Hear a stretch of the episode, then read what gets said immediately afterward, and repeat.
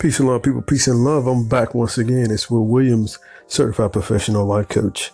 And tonight's nightly topic is negative self talk. Okay, so the definition of negative self talk is the abusive conversation we have with ourselves.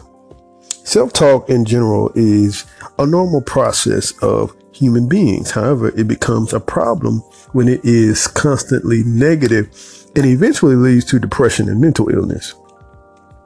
Okay, so in order to deal with negative self talk, you can start by questioning negative beliefs and be willing to change the meaning of what you're going through into something positive. The mind is literally, literally like a computer. Okay, we have to program it with positive affirmations and positive self talk if we are to truly live our best life. You cannot move your life into a high level of success with negative beliefs about who you are. Many of us have let negative experiences shape our beliefs and leave us filled with doubt and fear. It is important to understand that your thoughts have a direct correlation with how you feel.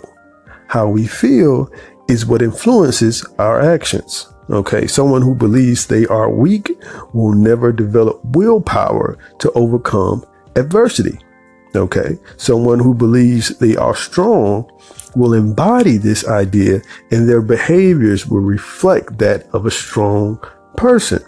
Okay, you must constantly affirm on a regular basis who you are and what you can do. Okay. So I encourage you to to build more self confident, build more self confidence with more positive self talk and affirmations. I got a few of them here. I am the greatest. I am victorious. I am blessed. I am the captain of my ship and the master of my fate. Okay, I am strong. I live strong. I feel good. Life is good.